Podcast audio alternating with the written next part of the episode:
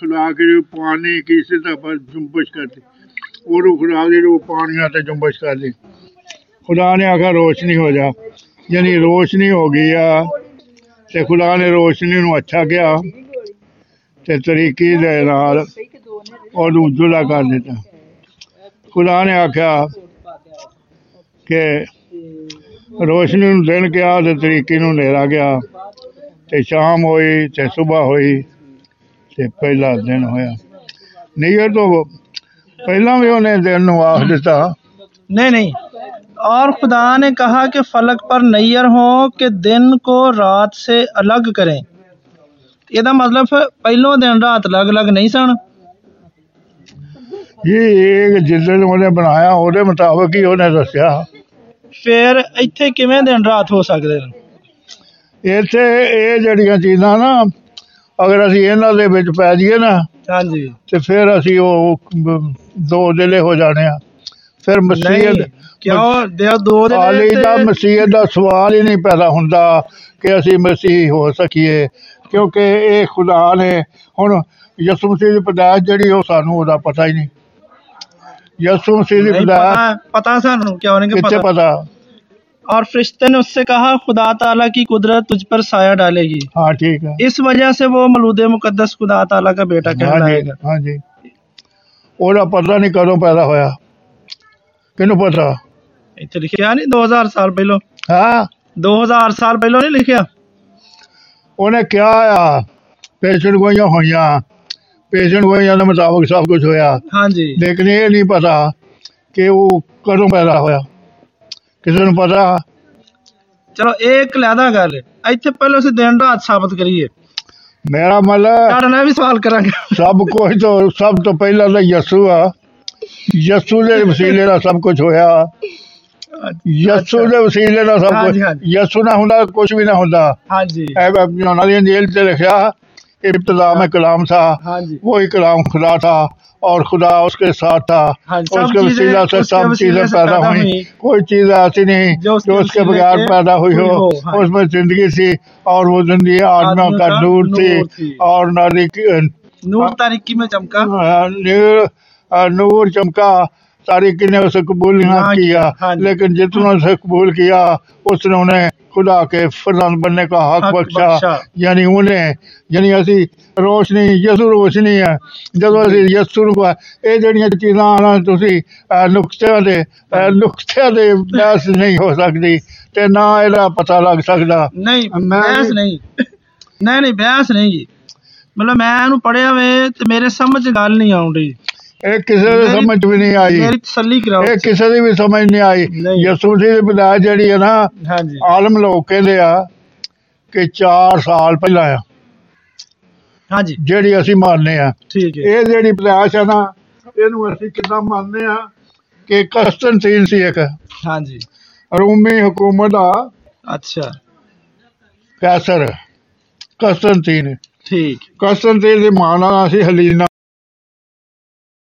ਨੂੰ ਮਸੀਹ ਇਮਾਨ ਦੇ ਵਿੱਚ ਲਿਆਂਦਾ ਅੱਛਾ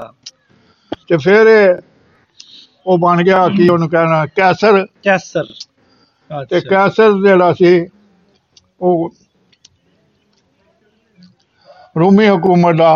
ਸਭ ਤੋਂ ਵੱਡਾ ਹੁਕਮਰਾਨ ਜਿਹੜਾ ਹੁੰਦਾ ਸੀ ਉਹਨੂੰ ਕੈਸਰ ਕਹਿੰਦੇ ਸਨ ਉਹਨੂੰ ਕੈਸਰ ਕਹਿੰਦੇ ਸੀ ਯਾਨੀ ਜਿਵੇਂ ਅਸੀਂ ਬਾਦਸ਼ਾਹ ਤੇ ਨੇ ਇਹ ਕੈਸਰ ਹੋ ਗਿਆ ਹਾਂਜੀ ਇਹਨੇ ਫਿਰ ਐਤਵਾਰ ਦਾ ਦਿਨ ਜਿਹੜਾ ਮੁਕੱਦਸ ਆ ਤੇ ਨਾਲ ਹੀ ਕੀ ਹੋ ਗਿਆ ਸੰਡੇ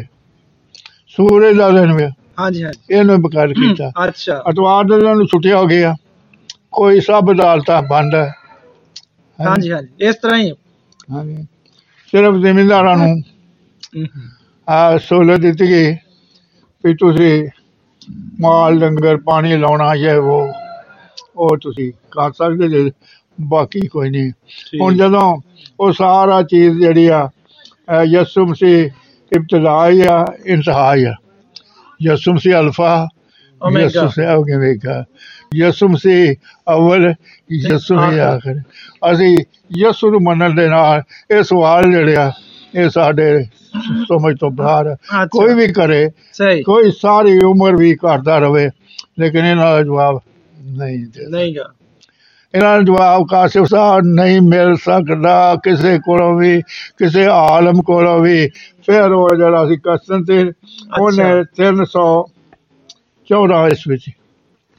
ਕਿਉਂਕਿ ਪਹਿਲੀਆਂ ਦੋ ਸਦੀਆਂ ਜਿਹੜੀਆਂ ਸੀ ਨਾ ਉਹ ਤੁਹਾਡੇ ਤੇ ਇੰਨੇ ਜ਼ੁਲਮ ਹੁੰਦੇ ਹੋਏ ਆ जी ਜਿਹੜੇ ਰੋਮੀ ਹਕੂਮਤ ਨੇ ਕੈਸਰਾਂ ਨੇ ਕੀਤੇ ਆ हाँ जी ਅਹ ਨੀਰੋ ਕੈਸਰ ਸੀ खून रोमी- दिया खून दिया नदियां बगातियां ਉਹਨੇ ਹਾਂਜੀ। ਖੂਨ ਵਹਾ ਦਿੱਤਾ ਉਹਨੇ ਯਰੂਸ਼ਲਮ ਦੇ ਵਿੱਚ ਅ- ਅੱਗ ਲਵਾਤੀ ਸ਼ਹਿਰ ਵਿੱਚ जी ਤੇ ਕਸੂਰ ਤੁਹਾਡਾ ਲਿਖ ਕਰ ਦਿੱਤਾ ਤੇ ਤੁਹਾਡੀ ਕੌਮ ਜਿਹੜੀ ਸੀ ਸਾਨੂੰ ਤਬਾਹ ਤੇ ਸਹੀ। ਬਰਬਾਦ ਕਰ ਦਿੱਤਾ ਇਸੇ ਤਰ੍ਹਾਂ ਹੀ ਇਹ ਜਿਹੜੇ ਕੈਸਰ ਸੀ ਰੂਮੀ ਇਹ ਕਹਿੰਦੇ ਸੀ ਮੈਂ ਖੁਦਾ ਹਾਂ ठीक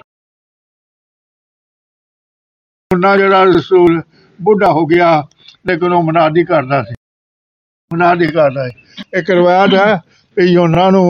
ਮੰਜੀ ਤੇ ਲਟਾ ਕੇ ਤੇ ਉਹ ਚੁੱਕ ਕੇ ਤੇ ਜਿੱਥੇ ਵੀ ਜਾਣਾ ਹੁੰਦਾ ਸੀ ਉੱਥੇ ਲੈ ਜਾਂਦੇ उठे ਸੀ। ले जाते सी। ਉਹ ਜਿਹੜਾ ਕੈਸਰ ਸੀ ਨਾ ਦੁਮਤਿਆਨ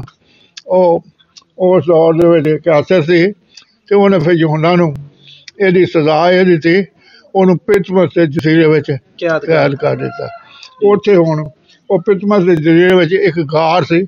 ਉਹਦੇ ਵਿੱਚ ਉਹ ਰਹਿੰਦਾ ਸੀ सही, ਉੱਥੇ ਹੀ ਉੱਥੇ ਮਕਾਸ਼ਵਾ ਦੀ ਰੋਇਆ ਲਿਖੀ ਉਤਰੀ सही। ਉੱਥੇ ਹੀ ਉਹ ਮਕਾਸ਼ਵਾ ਦੀ ਰੋਇਆ ਦੀ ਤਫਸੀਰ ਉਹਨੇ ਲਿਖੀ ਹੈ ਤੇ ਫਿਰ ਉਹ ਖੁਦਾ ਸੋ ਮਿਸਾਲ ਜਿੰਦਾ ਰਿਹਾ